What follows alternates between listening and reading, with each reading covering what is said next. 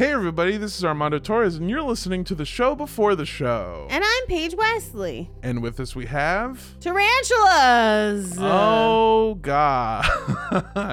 that is a joke that you will only get if you listen to the entire episode. But I promise you that it is absolutely worth it, so please stick around. Uh, we've got a good one for you, folks.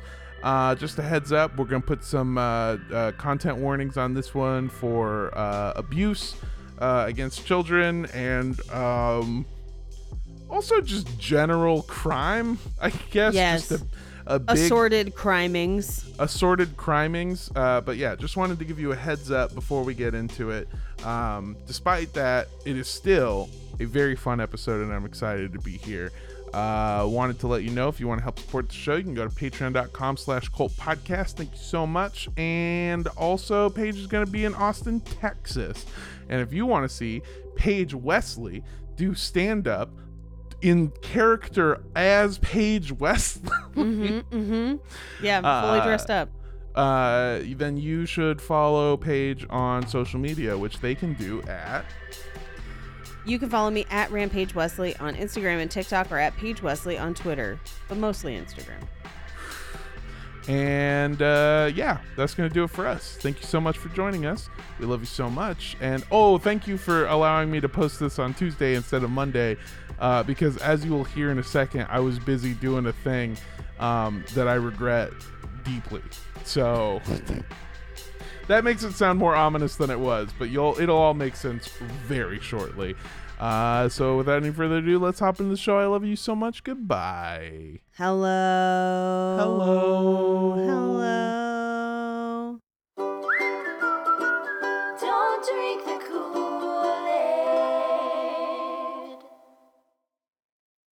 For the purposes of this podcast, we define a cult as organizations that rally behind an entity or leader who espouse beliefs outside the norm, Organizations that require physical or monetary sacrifice as a condition of membership. organizations in which the doctrines followed by the leaders are different than that of the followers, Organizations in which isolation is encouraged either by commune living or by a policy of disconnection from outside relationships. and organizations that actively recruit new members.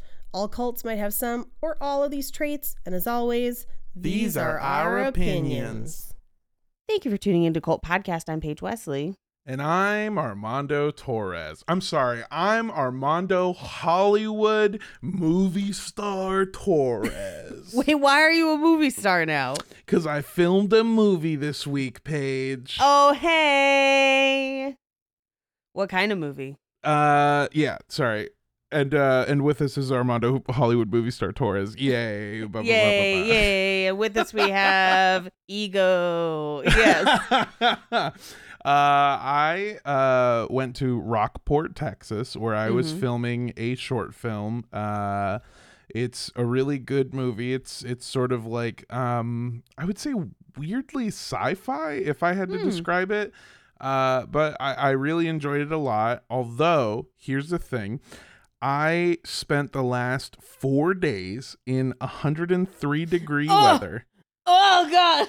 I rebuke it. No. outside in the Texas sun, and I think you may have Oh. noticed because I look a little different. I did you, notice. I didn't want to say anything. you may have been thinking like, "Oh, Armando got a new camera," or like, "Oh, what a strange color filter." Paige, I'd like to show you part of my skin that didn't get burned compared to my face. See, from the, the camera at first, you kind of just looked tan, and I was like, "Wow, Armando's looking really tan." I guess maybe just like being outside in Texas, but holy shit! Yeah, here, hold on. Let me see if I can do the Bam. How? Okay, have you ever been sunburned this badly before? I feel like you don't typically sunburn. I don't think I. So I don't know if I'm burnt or just like. Dude, the palms tan. of your hands. Oh boy, yeah, it's pretty bad. I I am perhaps the darkest I've ever been in my entire life right now. Yes, Um, yes. It's and it's the thing is is it's like the middle ground between a sunburn and a tan right now. Like if I Yeah. keep putting aloe vera on, I'm just gonna look fucking mm, nice, just carameled and bronzed. Except that, like, your wrists up on your arms is white. Oh yeah, so that's the, that's another issue that I uh I'm also sorry that you were clearly wearing long sleeves in 103 degree heat. That sucks balls. No, it's actually worse than you think. Uh, I was wearing a short sleeve shirt, and they had to cover my tattoos. So, Oh God! So the makeup. so I actually just have makeup, which means I have a lot of really fun things on my body. Where like my arm is super dark, and then I just have a white glow. How do I show this? You see that? Just around the tattoo. Oh, that's a. Oh no. I just have like a white glow, and I know that this is a strictly audio podcast, so I apologize to you for listening. Uh, but for context, I am so dark that I make the tan parts of my normal looking skin look white. I White. look pale as a You look ghost. almost as white as me, and Yeah. and I bathe in SPF 50 like a lunatic. So, oof, Yeah, the first day I said, uh, somebody was like, "Oh, you should put some sunscreen on," and I was Yeah, like, you should. "What's that?" And then I came home to the hotel and took my socks off and went, "Oh my god!" And then every other day I was bathing in sunscreen, and it did not help at all. Well, yeah, once you've already got burned, dude. Like, I mean, it doesn't reverse the burn. Sure, this was not. This burn was not burned in a. Rome was not burned in a day, and neither was Armando. this is multiple days of being of baking it in. Yeah, yeah, yeah. It's uh, uh boy, boy howdy, was it just a not a cloud in the sky in Rockport, Texas. Um and oh man, it, does it hurt to move every inch of my body. So uh yeah, Hollywood, Texas, Armando Torres, uh, you know, now that I'm a movie star, I'm going to like act a little differently. Yeah, you know And what? I Fuck hope it. that everyone, including Paige, is Mhm. ready for the Sure. new and improved Mhm. Hollywood, Texas Armando Torres. Hollywood, Texas. oh wow. Um, what what is your writer gonna say? Like, what are your Hollywood, Texas demands gonna be? Um, first and foremost, no eye contact. I'm like Matthew McConaughey, where you cannot look me in the eye when I'm on set. And Love actually, it. sounds like That's an pretty ego- easy because you're tall. Yeah. Yeah, and the worst part is it sounds like an ego thing. It's not. It's for your safety. If you look in my eyes when I'm in the acting zone, I go feral, and I might I might attack you, and you won't be ready for it. oh, Mr. Torres, this is a rom com. Yeah.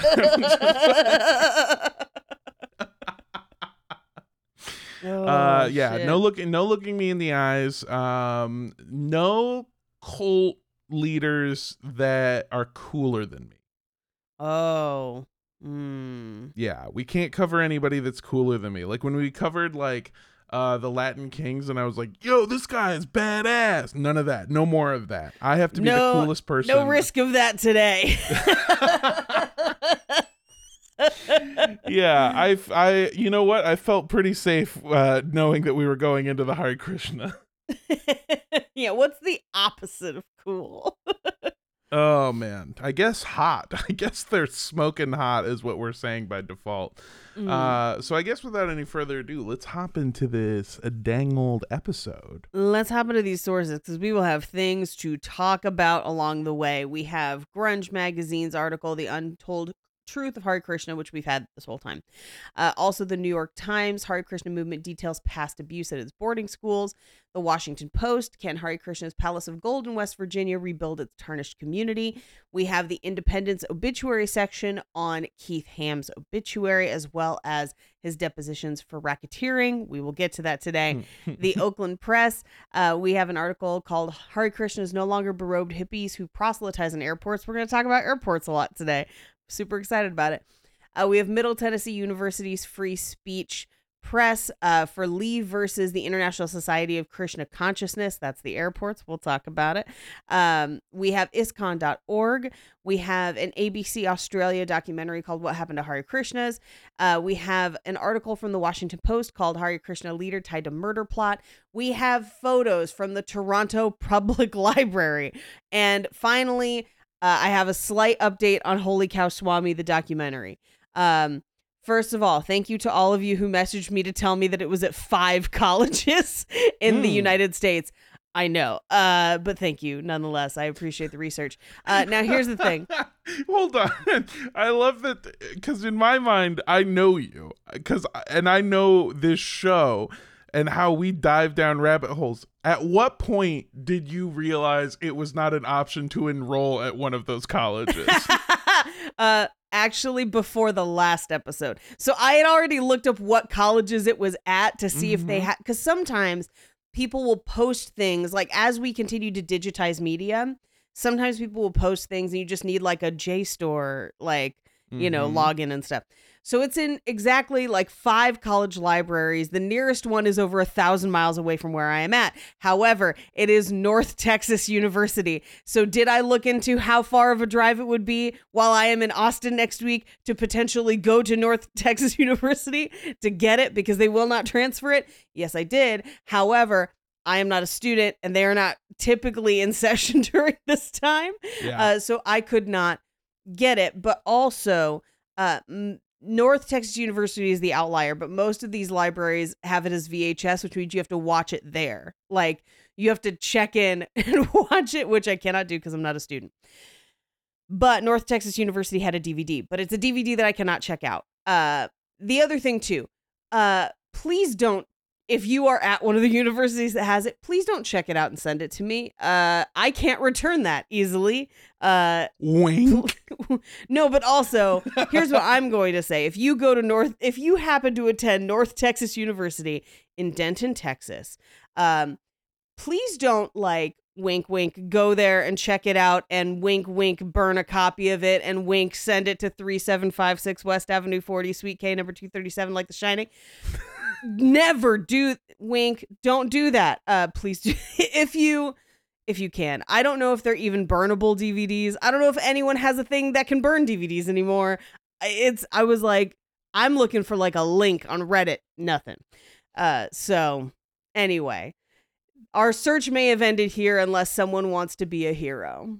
And that somebody is Armando Torres googling how do I take a How to enroll at photography North class? Texas Yeah. I did look at it and I was like, ah, they don't really, I can't really. Uh, so to summarize, please don't send me things directly from your library because it will be hard for me to get them back and that'd be a pain in the ass. Wink. Uh, no, ser- seriously, do not send me things from your library. They will. I, I do want libraries to have this documentary. I don't want to be responsible for one going missing. Wink. But if somehow uh suddenly your library seems to have more than one wink, uh I don't know, figure it out. But all this to say, we might not we might not get our hands on it for a while, but when we do, we'll do a recap. Yeah, and Um, we're just saying that if it was to go missing, obviously whoever was to steal it would have to cover their tracks and burn the library to the ground. And we don't want you to do that. No. Wink. Wink. Take it down. Take it all down. Take down the city of Denton. Okay, we're good. No, Let's no, go. no, no, no. There's a lot of innocent people there. this is not. Don't burn anything down Wink. unless you're burning copies of that DVD and sending them to Okay, all right. All right, all right, all right. Anyway, back to the story. When we last left Keith Ham, he was in the midst of building a golden temple at New Vrindaban as Swami Prabhupada passed away from being unspeakably old or, air quotes, disappearing under mysterious, unspeakably old circumstances. Mm. Um, by now, it's the early 70s and the summer of love is over, and people had started to get suspicious. Namely, Manson had made sure that everyone was afraid of cults, and the backlash was fucking real. So, people started to look at the Hare Krishnas with a little bit more of a paranoid eye.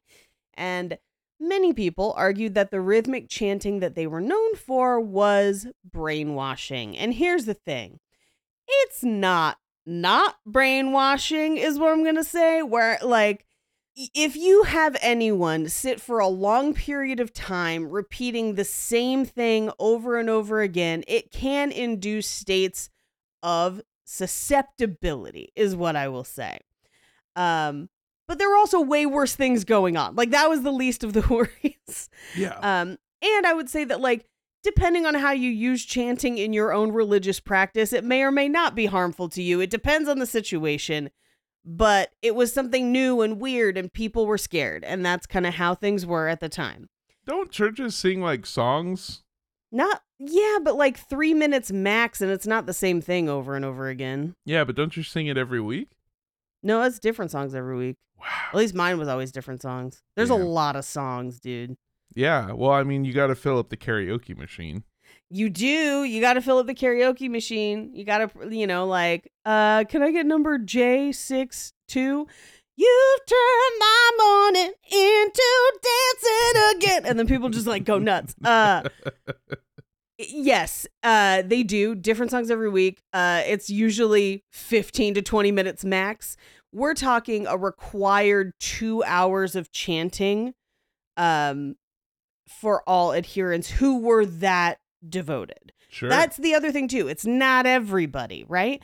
There's thousands and thousands of people who are like Hare Krishna light at in the country at this time. And then there's about a thousand of them that are doing like the two hour chants and all veganism, no sex, no drugs, no anything fun. And so like it's there's a difference between your average person who was like, I don't know, I thought it had a good beat, and the people who live on the commune. So yeah. yeah there's there's not a great understanding of what's going on and here's the thing there are bad things going on. We're going to get to them in a second. There's a lot of bad things going on. But that's not the thing that people are getting mad about in the moment. They're too focused on what they believe a cult is based on what they've seen. And the backlash was so bad that in 1976 a Toronto family hired Ted Patrick, aka Black Lightning, My man. $2,000 to kidnap and forcibly deprogram their daughter Linda. Oh, Uh, name was no. Linda Epstein. yes, it did not go well. In fact, it went so badly that it causes a public scandal, and Linda Epstein returns to the Hare Krishnas. Uh, and publicly cites the abusive tactics of Ted Patrick. Now, I looked to see if Danny the trunk karate man was involved, and I did not see any records of that, unfortunately. But according to Linda, Yeah, there's not going to be any records of a guy who lives in a trunk and pops out to do karate, Paige. I mean, he's in that one book, but that was mostly around Children of God. But he, it doesn't appear that he was on this trip. Yeah, yeah. Well, no, he's in there. He's rattling around with the spare tire, just hanging out. But just hanging out, waiting for his moment to shine. yeah, Um, he's he's looking through the keyhole, going, mm, "Karate? No, this one doesn't need karate." And then he just Yeah, goes no, back I- to bed. The Hare Krishna is not as contentious. they were more just like, "Whoa, what, what?" And then they were gone. Uh, I'm starting to flesh out the lore of Danny the karate guy, where like he is a, he is a being that awakes every 30 years, hungry for karate.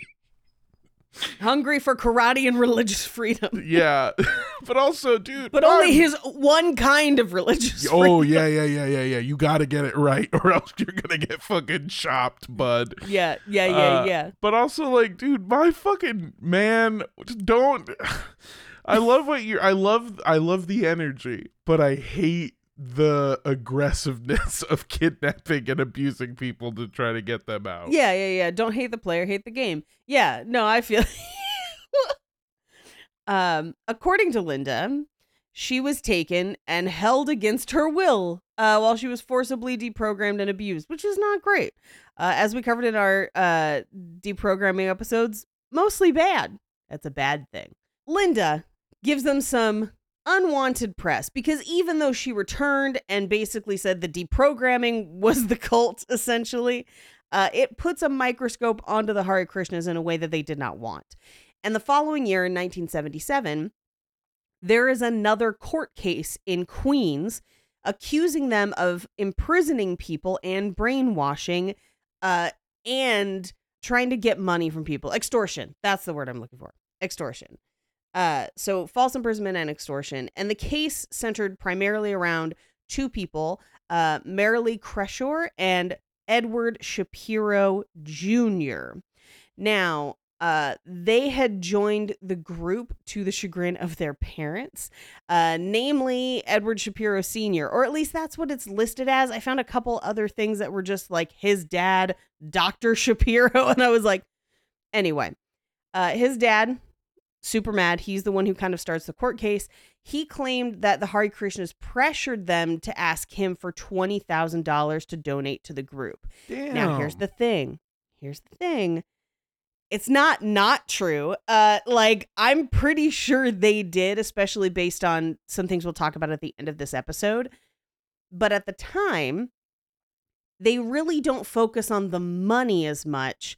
This case becomes a question of religious freedom, not, hey, why does your cult need 20 grand? like, they focus more on, like, should you be allowed to join whatever religious thing you want? And the answer is technically yes, but nobody went and dug deeper into, like, so what's that 20 grand gonna do? And if they had, they might have had a different answer because this case gets very sensationalized. They bring in a star witness. Who else? Ted Patrick, Black Lightning.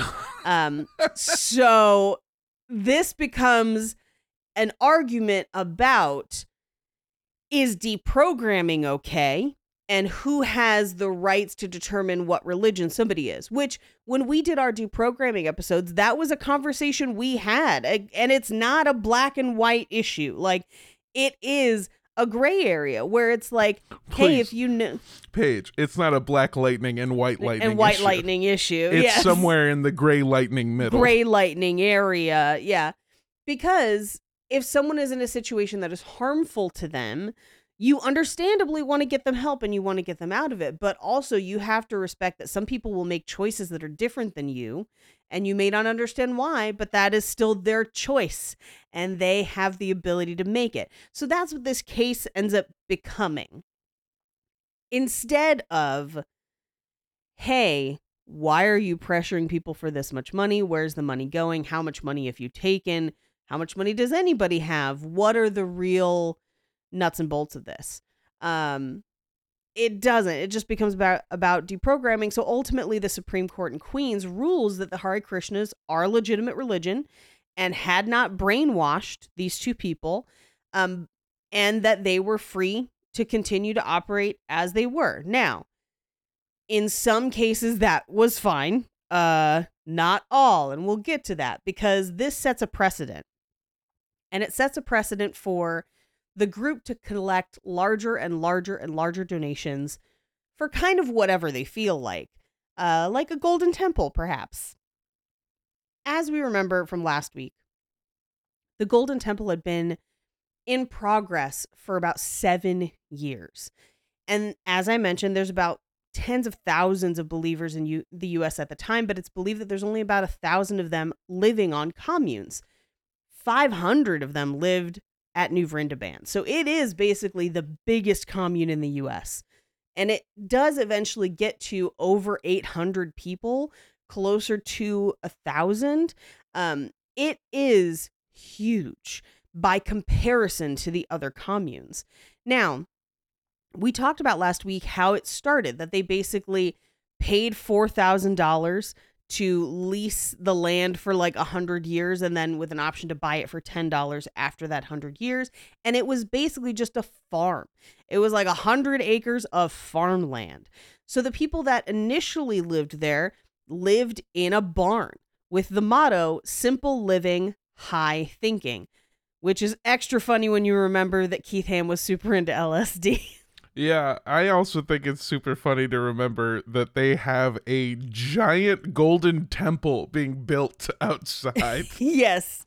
Yeah. And uh, so starting in 1972 to 1979, the people living on the commune, as well as outside contractors paid for with donations, were hard at work at the Marble and Gold Palace. And with the death of Prabhupada in 1977, there wasn't really much of a reason to even have the palace anymore, but they had already almost finished it. So, like, I don't even know why you would start building something for somebody that old. So, I have a theory. Let's enter the speculation zone for the moment. Welcome to the speculation zone. Nothing we say here can be used in court. Anyway, the speculation zone. I think Keith Ham, because this is the biggest commune, because he had a close relationship with Prabhupada, I think he expected Prabhupada to be buried there. And this was actually probably a tomb or meant to be a final resting place.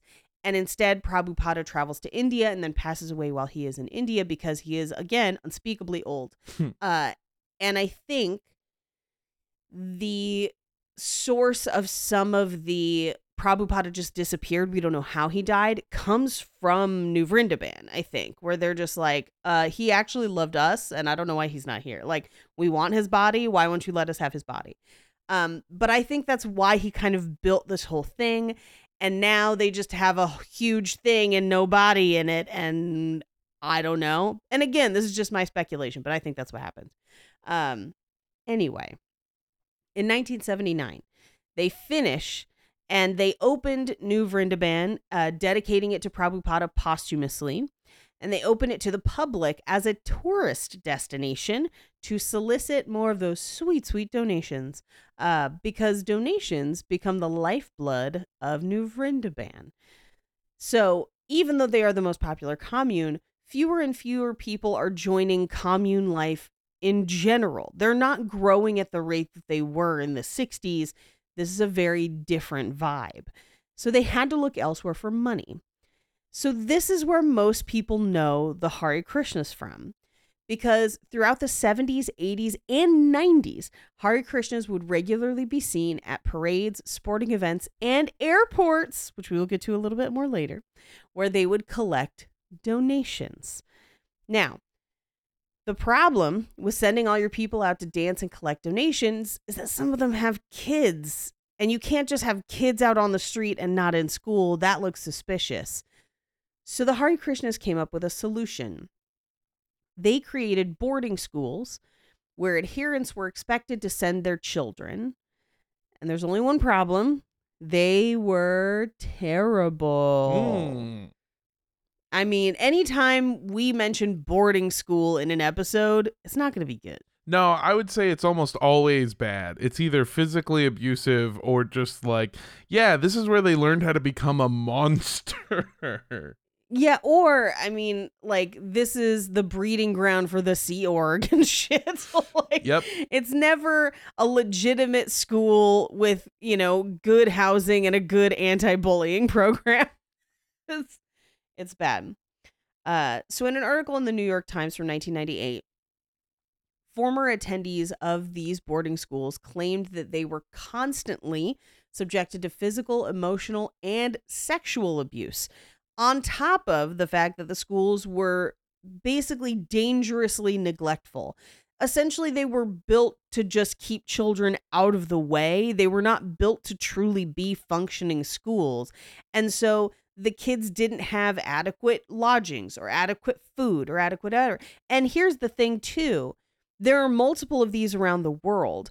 And if you talk to the groups in Australia, their boarding schools were actual boarding schools. Hmm. So, like in that documentary for ABC Australia, uh, which is Australian Broadcasting Company, not our ABC, but uh, they actually interview a number number of people who went to the boarding schools, and they were like, "Yeah, it was like any other boarding school." So I think this is also one of those cases where because they split into those twelve factions, some of them go rogue and some of them don't. No- Or people are just lying in that documentary. Now, is it possible that the Australians didn't think it was bad because Australian boarding schools are awful? Uh, that is very possible. Yeah. I'm Mhm. pretty sure I have. I mean, I have a friend named Todd, uh, very good friend. He grew up uh, in Australia, and he was telling me that his third grade math teacher was actually a spider the size of his Oh face. Oh shit. Yeah. I mean, but did they learn fractions? Uh, Uh, yes, because it ate a bird in thirds throughout the day. and it was fucking terrifying. Also, his gym teacher was a kangaroo who just fucking beat the shit just out beat of the shit out of yeah, people. PE was they threw you in the gym and the kangaroo's mad and you gotta just run And You around. just gotta run for your life. Everyone takes 30 minutes uh, a day. oh god, yeah. No, I, and it's really interesting because in the documentary they reference the this of like all of the the people from the American boarding schools coming forward and they're like, "Yeah, at least our boarding schools were good. Theirs sounded fucking awful." and you're just like, "Okay, but again, they are still in. Most of them are adults that have remained adherent to Hare Krishna. Now, not necessarily in a commune setting. They are just adults that live their lives, but that is their belief system. Uh, so for me, that that taints that you know testimony a little bit because at a certain point you're like, well, do I believe you or do I believe other people? You know, Mhm. I get it. Uh, but from what I was able to track down, it seems like possibly not all of the boarding schools were this bad. However, the ones in America specifically, um, nearly all the punishments were physical beatings, essentially, is, is what they said at this time. Uh, and they were not allowed to seek any outside medical help. Um, I mean, probably to hide the beatings, but also because that's money, you know.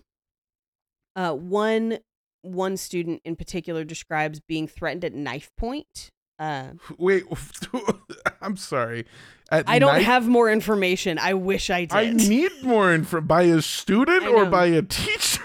by a teacher, but uh, What? someone, an authority figure, to have for them to comply with whatever that authority figure had told them. Now, again, there was rampant sexual abuse going on. I think that may have been one of those cases. Oh. Um, another student was forced to sleep in a bathtub for weeks because of the poor living conditions, and it was one of the safest, cleanest places to sleep. Um, and so they ended up in a bathtub for weeks. And the bulk of these instances occurred in the late 70s and early 80s, and Hare Krishna, at least the American ones, and specifically New Vrindaban, knew about them but didn't say anything or attempt to make any restitution until 1998, when some of those children, now adults, began to come clean. But even admissions in 1998 were more of an attempt to cover up a bigger scandal. See, following Prabhupada's death, Keith basically gets full control of New Vrindaban. We talked about this a little bit last week. But he begins preaching his own version of Hare Krishna, which is a weird mishmash of like vague Christianity uh, plus LSD guru isms plus Hare Krishna. And he began tightening his control on the commune. Now, people physically maybe couldn't easily leave because there were guards at entrances and exits. And ultimately, this leads to New Vrindaban being excommunicated from the greater ISKCON community, where all the other Hare Krishnas are like, I don't know what you're doing, but it's not what we're doing. So you are no longer affiliated with us. And there's a small exodus, but a lot of people stay. Because as we know on this show, just because somebody isn't physically restraining you doesn't mean that you can freely come and go as you please. And a lot of people had been there now for years. And the other thing, too, if you're living on a commune, participating in communal living, you are maybe not making money. Uh, your room and board and everything is is taken care of. Your boarding school is covered, but you have no finances to easily get out, and that's one of the biggest hurdles to leaving. And so a lot of these people are trapped there, and he is their like end all be all leader. What he says goes. So, according to court documents, the vibe in New Vrindaban had become very, very paranoid, uh, especially after, and this is in the late 80s, early 90s, a visitor shows up from one of the other communes, is very upset with what he sees of New Vrindaban in relation to what he understands to be ISKCON teachings, and he attacks Keith Ham. And this puts Keith Ham in a coma for a week like legitimately like he is super injured it's not good uh, and whether it be the coma or just general paranoia when keith comes out of that coma he is not quite the same. Yeah. um yeah. yeah not not quite the same. So he now at all times is flanked with guards and dogs and he does the one thing that cult leaders do when stuff's about to go really bad. Any guesses? Uh man, I I'm gonna say he starts buying weapons, but I know Hell yeah! Yeah, is that re- oh no. They start stockpiling guns. yes. Super Uh, fun. In the early 90s, it's thought that almost every adult member of New Vrindaban either had a gun or knew someone close by who did. Um, they had tons of guns. Um, but paranoia can turn on the people closest to you. So the group zeroed in on two members that they thought were in league with the guy who had attacked Keith. And they feared that these two people were about to basically go public with what was going on in New Vrindaban. What was going on, you ask? I mean, on top of the control and the guns and the dogs and the guards and all of that, Keith had been routinely abusing teenage boys in the commune for over a decade, probably pretty much since the commune had started. oh no. Yes. Uh, and they thought that these two guys were going to go public. And so Keith paid a guy eight grand to kill him. And kill them he did. What the fuck? Now, of course, for a lot of people, they're like, hey, wait a second. this seems to have gotten out of hand. Uh, and so they reported those two people's disappearance to the FBI, who descended upon New Vrindaban and searched the commune, found tons of guns, but they also found a lot of evidence of fraud that we will cover in just a second. So they charged Keith with racketeering, mail fraud, and conspiracy to murder. And in their search, they find that he had amassed over $10 million from donations. So we got to talk about how those donations factor in, where they come from, how he got so much money. Keith and the rest of New Vrindaban were selling counterfeit merchandise. So not only would they show up to public events, chant, chant and dance and try to get, you know, donations that way, they would sell bootleg hats and bumper stickers with sports logos, kind of like people do in the parking lot of a like a football game. Mhm. Uh, they would sell things with cartoon characters on them, specifically Looney Tunes, like cheap Looney Tune shirts. Uh, and they would sell all of these fake products for the good of the compound, but all of it went to Keith.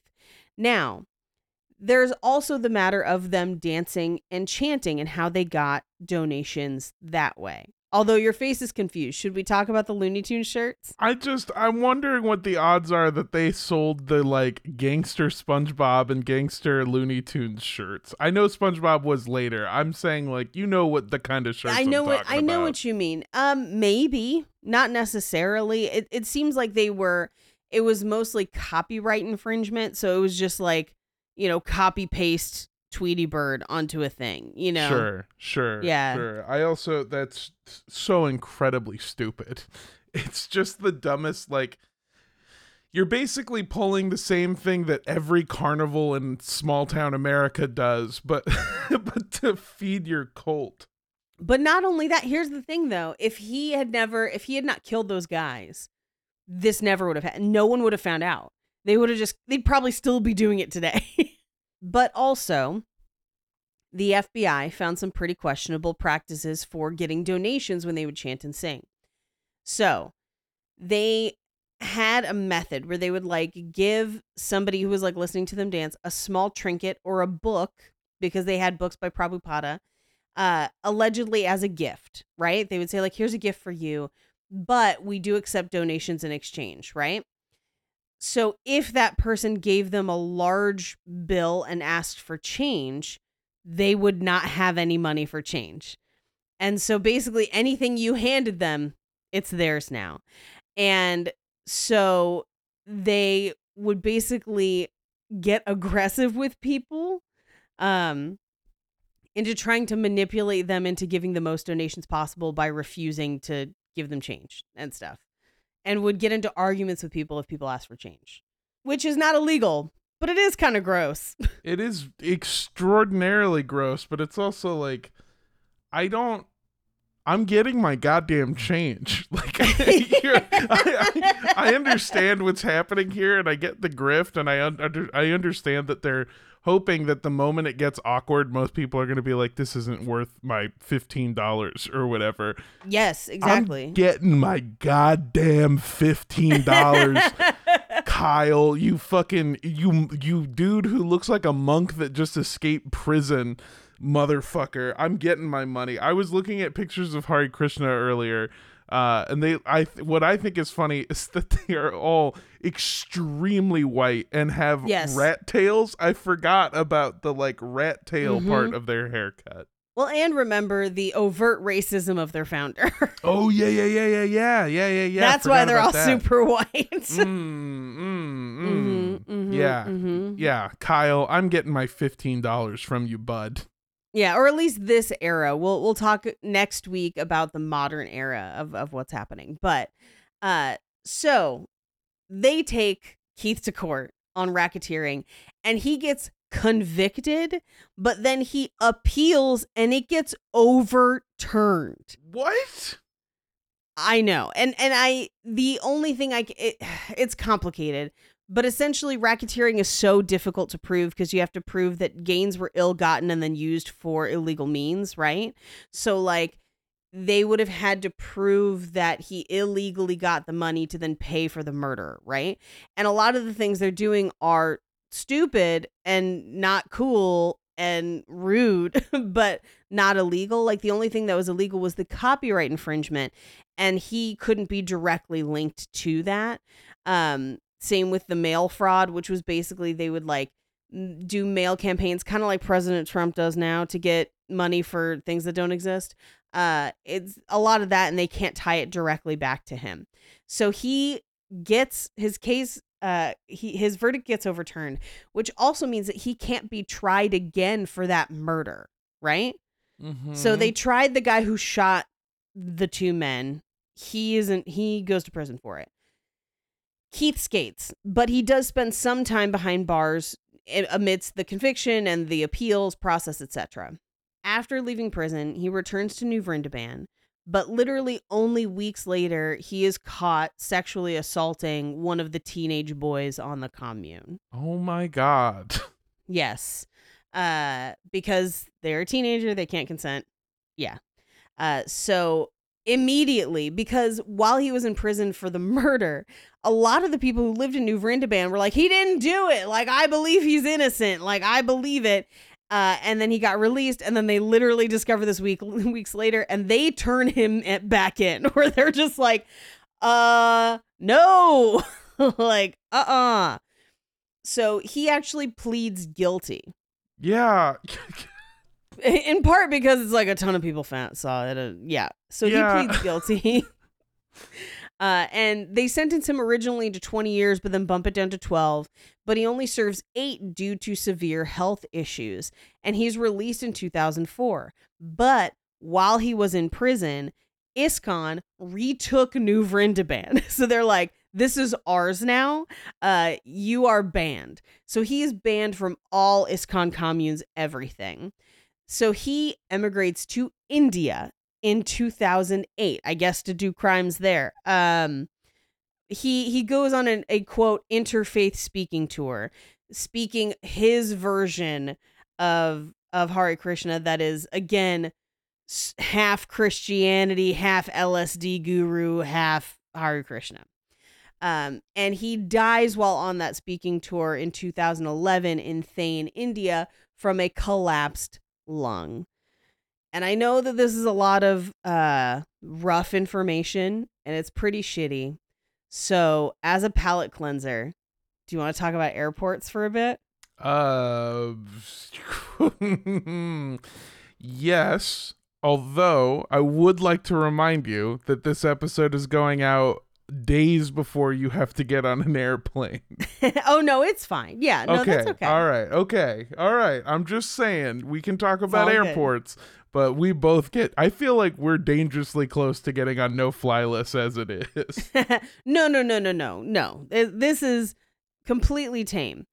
Uh, so back in the day, and you were probably too young to remember this. Mm. Uh, Hare Krishnas used to dance in airports because it was a place where there were a lot of people and they would elicit donations in airports. And sometimes you'll still see some stuff like this where people have pamphlets or whatever, but it's a lot more rare. And we'll talk about why. Someone actually sues them in 1992 to argue that they shouldn't be able to dance in airports because airports are, quote, private property. However, that court ruling rules that because airports are utilized by the public as a service, airports are technically public. So they are allowed to continue to dance in airports. Now, until, never forget, 9 11. Let's talk about it. Uh, Paige, um, you know what? days away from getting on an airplane. Okay, I'm just kidding. Go, go. I ahead. promise. I hey, it's just I'm just like Robert Pattinson and Remember Me. I'm in the wrong place at the wrong time.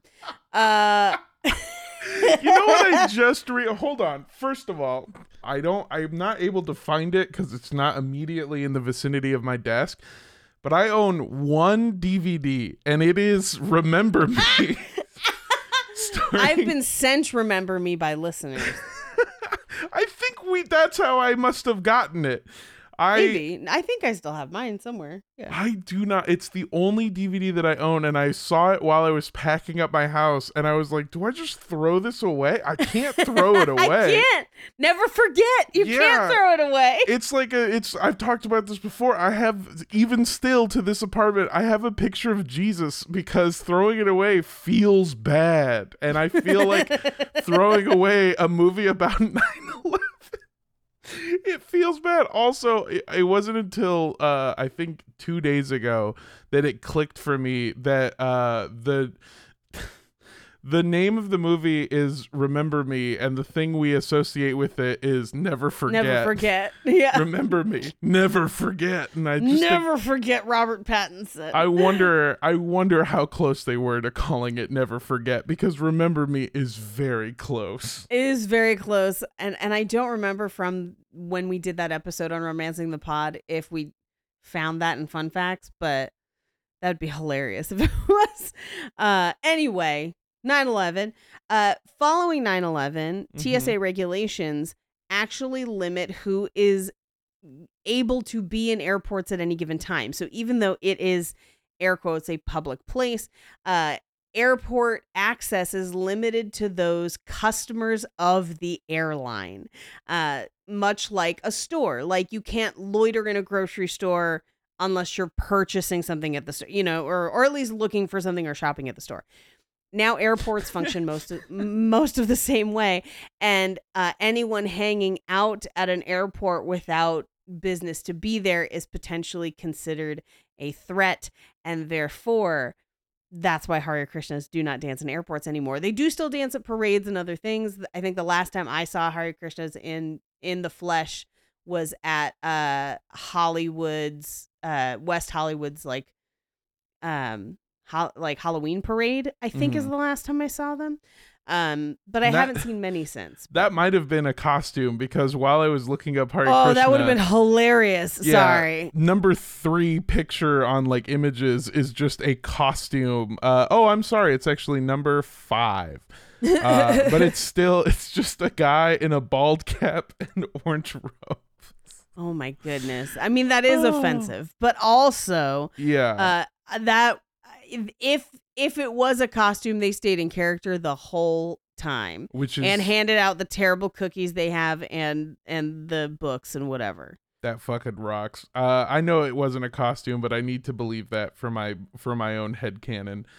Two things that I find really interesting is the insinuation that you have to at least quote be looking for something to be in a grocery store. Right. Because that is incredibly vague. If you walk in there and be like, "What are you what are you looking for?" and it's like, um, love. love, God, acceptance.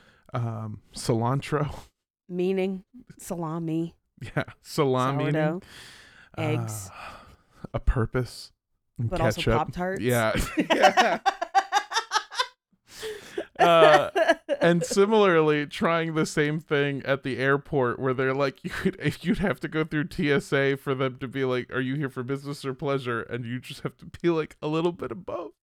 Yeah, just I mean, if it pleases you, uh, Yeah. I'm looking to get pat down in my sensitive areas. Check out this dance. Boom. And then they just start fucking Tackle breakdancing. you. Yeah. Oh my god. This is so I I wish that I I wish that I had been able to be at an airport where this happened. I think I think it's just wild to me that like I didn't go on planes as a kid. We only ever took like road trips to get to places. Uh and so my entire understanding of what an airport is is post 9/11 like it's it sucks. It's just always been bad. So the idea of somebody being weird at the airport uh really tickles my brain. I I'm old. I'm an old. Uh, so I remember when boarding passes were plastic. What do you mean? Uh, like they they didn't print them out. Like the you would go to the gate and they would hand you a plastic boarding card and then you would hand it back to them when you got on the plane. We've strayed too far from God. Uh, I I think and by God I mean the God of flight. We we used to men used to wear suits and smoke cigarettes on a fucking screaming bus flying through the sky. And now we shove like 50 people, not even 50. That is a low number of people for an airplane. Like what is it? Like 200 people? oh God, I don't know. Uh, but yeah, and you used to have your like tickets. Like you used to go to the ticketing gate, and they yeah, it was a whole thing. Uh, and it was basically like walk through a metal detector and you're good. This is you could walk straight up to the gate without a ticket. Like you could meet people at the gate. This is maybe the most um first world problem sentence I've ever said in my entire life. But I cannot imagine going to the airport without headphones. Like the idea of oh, I made that mistake and had to buy headphones in the airport, and that is yeah, I don't mortgage even your house for that shit. I don't even have a phone that yeah, oh, cuz you have to buy Bluetooth now cuz no phones have the fucking little But what I'm saying is like if I had to go to a desk uh and get a ticket and do all of that stuff, it would suck, but I just realized that people like I mean, yeah, you could have your Walkman, I guess. I, I guess less headphones, more phone. I couldn't imagine doing flights without a phone. I I flew before cell phones were popular, That's- so like it was a real wild experience. this is not entertaining to anybody. It's just Armando going like, "The world used to be different." That's that's stupid. And Uh, it used to be back in the day because we used to fly with my dad all the time.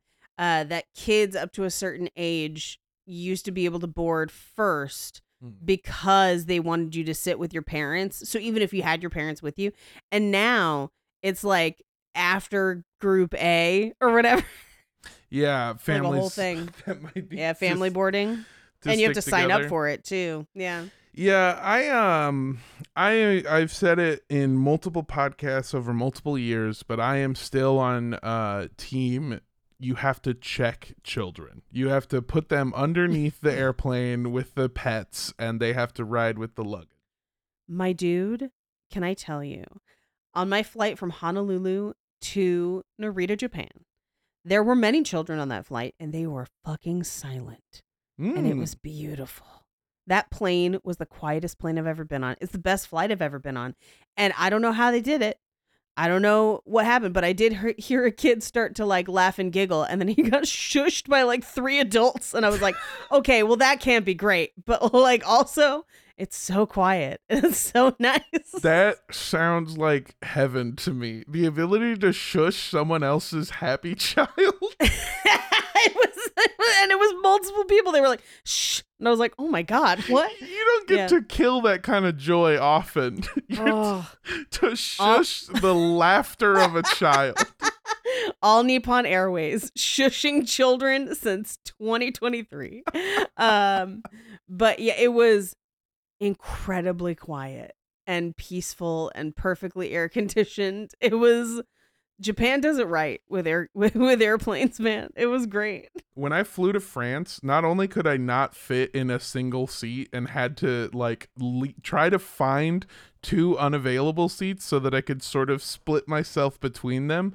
Uh, but most of the people on the plane were couples making out with each other real hardcore after the, the lights went out because I think every person thought, well, I can't really see the people in front of me that much, so no one behind me should be able to see. But what they weren't counting on was, Was six foot ass. five Armando, whose head is fucking tilted to the side, touching the ceiling of the airplane, watching everyone mac down. Like, I fucking hate this. I hate France so much.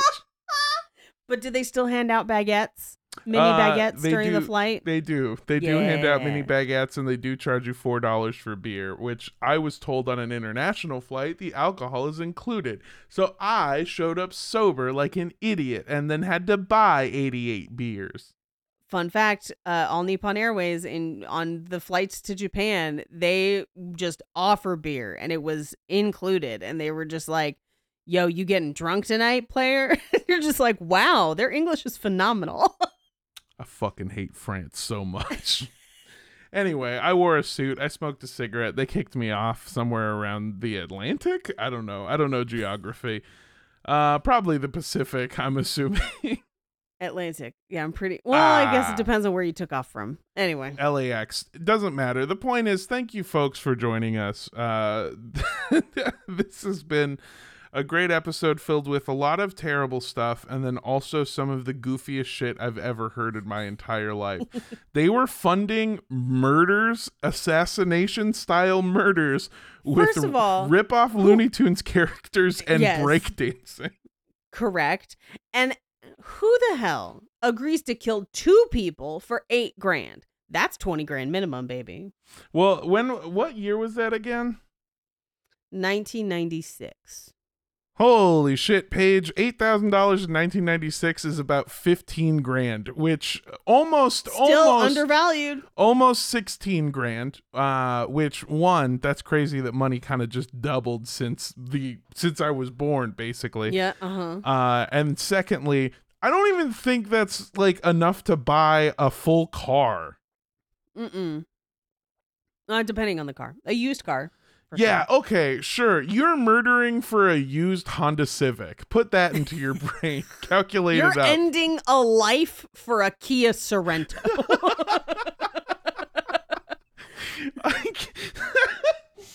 oh man. Are you ready to play God for a Buick LeSabre? How did you Oh man, how did you afford your new Nissan Altima? I watched the lights go out on two souls. I killed a man in Reno just to watch me drive this Hyundai Sonata. Oh my god. Uh yeah, just the goofiest shit ever. Excited for next week's episode. Uh did want to tell you guys some stuff like first of all, if you want to follow me on social media, well hey, you sure as heck can. It's uh at Mando does stuff. That's M A N D O does stuff. All one word.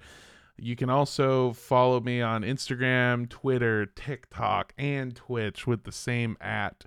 Um, and if you want to listen to me every week, I make a show called the Rooster Teeth Podcast with my buds here in Texas, here in Hollywood, Austin, Texas. I forgot about the bit already. Um, it's a really fun show. We uh, we make sketches for it. We play games. Uh, we talk about the shit that we are going crazy about every week. Like here's a fun here's a fun little taste test for you. Did you know that in Austin, Texas, uh, the tarantulas come up from the ground to mate in the wild, aka the streets, every seven years? And do you know the last time it happened? Seven Seven years years ago. Fucking yeah. A, no. Are you serious? I am being dead fucking serious, Paige. The tarantulas fuck like Jeepers Creepers eats, and it's terrible, and I hate it.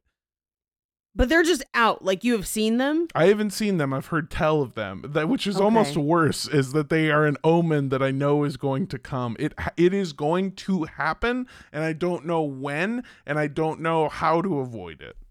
Hold on. I cuz I'm like I'm about to be there next week. Austin, Texas. Oh no. It's tarantula mating season right now. Fuck. Welcome to hell. You want to know the worst part of my life so far, Paige? Is uh, the other day I was in Austin and I parked my car and somebody was trying to tell me something, so I rolled down the passenger side window and I was like, "Oh, thanks, bud." They walked away. I got out of my car and forgot to roll up my window, so that window was just open during tarantula mating season for like two hours, I think oh my god. and I didn't get I Oh. didn't get robbed and as far as I saw I didn't have a tarantula but I also sped home got out of my car locked it and ran away so I'll deal with that problem eventually. Anyway these are the types of things we talk about on the Rooster Teeth podcast and uh, I have left Paige in a in a coma of terror Oh no, this is really bad. like this is really bad. and if you liked that you might like the rooster teeth podcast. Available uh, on monday on the rt site for first members and tuesdays on the rt site for everybody else. It's free. You don't need an account. You can watch them on tuesday. They're really good. Uh, you can also listen to the show wherever you find your podcasts and thank you so much and good night and good luck and i love you and goodbye Mwah. Oh god, holy shit. Uh so uh if I die of a tarantula bite, uh you can hear about it on my socials uh at at Rampage Wesley on Instagram and TikTok or at Paige Wesley on Twitter. Uh you can listen to me be scared of spiders in other places like Horror Virgin and Romancing the Pod. Uh and I will be posting uh, links to whatever shows still have tickets in Austin over the next couple days. So keep an eye out. Uh, both shows on the 8th are sold out on Forge. Uh, but anything else that still has availability, I will be posting uh, before I leave on Wednesday. Uh, and I love you so much. Bye. paige can i show you something that i just thought of right now Oh, God. Is it a spider? uh it's related Oh, fuck me. are you ready Sure. Oh, yes. No, I've seen those. Hell yeah, dude. This is a gun made for shooting bugs, and it's in the shape of a fucking revolver Paige. Uh, I'm gonna I'm gonna tell you that's not big enough to take care of tarantulas. Oh, I'm looking. That was just the first one that I found. I found ones that are made to take out tarantulas. oh god. Yeah, it's called a Glock 17, and I'm buying two of them and just fucking shooting bugs. I'm going to the fucking. I- I'm going to the top of my building, and I am taking out every spider I see. Um, Good night. yeah, there's. I. It's not often that an ad leaves somebody in complete and utter terror and panic because you, like me, know that it is an inevitability that it will occur, but you don't know how, when, and where it's gonna happen. Oh my god. All right. Uh fuck.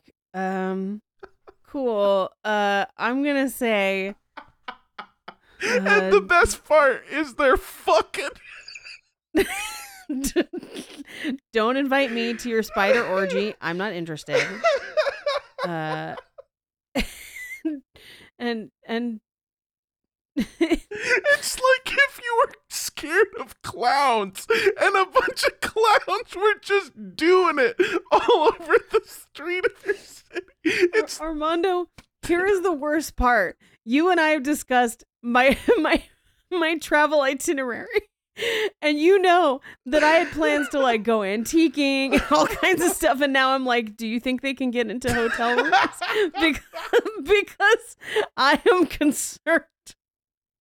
oh my god. I've okay. I don't think so. And I'm I'm going to text Blaine because I don't believe you. I'm praying to God. Look, you do what you got to do, but I'm I am buying uh I am buying the biggest bug assault gun I can find and I am I'm I'm putting a chair in front of my door and sitting in front of it every night only illuminated by the glow of a cigarette.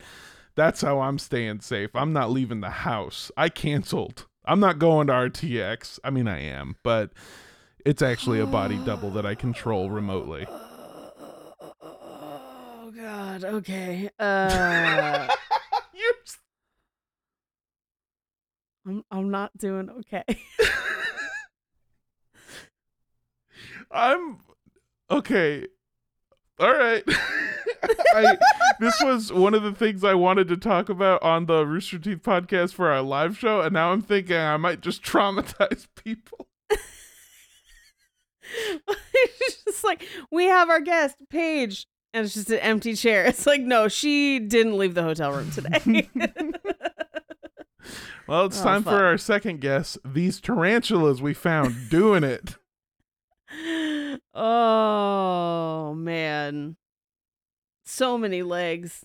Mm, mm, mm. They got a lot of boots to knock. Let's get out of here, Paige. I gotta go. I gotta go. Fucking arm up. And hey, if you wanna, if you wanna follow us on uh, Instagram for more terrible knowledge like this, you can do that at Cult Podcast. Or at Cult Podcast Show on Twitter. If you, can have also- enough, you know, things to see. yeah, if you, yeah, make us one of your one out of six hundred a day. Yeah. um, or 6000 if you're a nerd so uh we also can take emails now that's the thing it's the future it's here and if you want to complain that i've ruined your your uh i guess the safety of your well-being by introducing spider fuckfest to your world.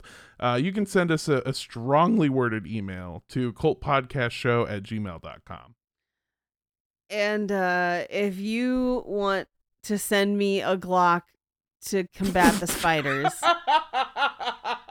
you only have two days to do so. I don't. And you can send that to 3756 West Avenue 40, Suite K, number 237, like The Shining, Los Angeles, California, 90065. I don't know the legalities of that. so I'm going to say that we actually never exited the speculation zone and nothing we've said can be used in court.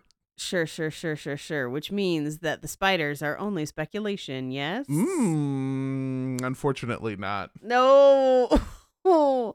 uh you know what? Uh do drink whatever will keep spiders away from you.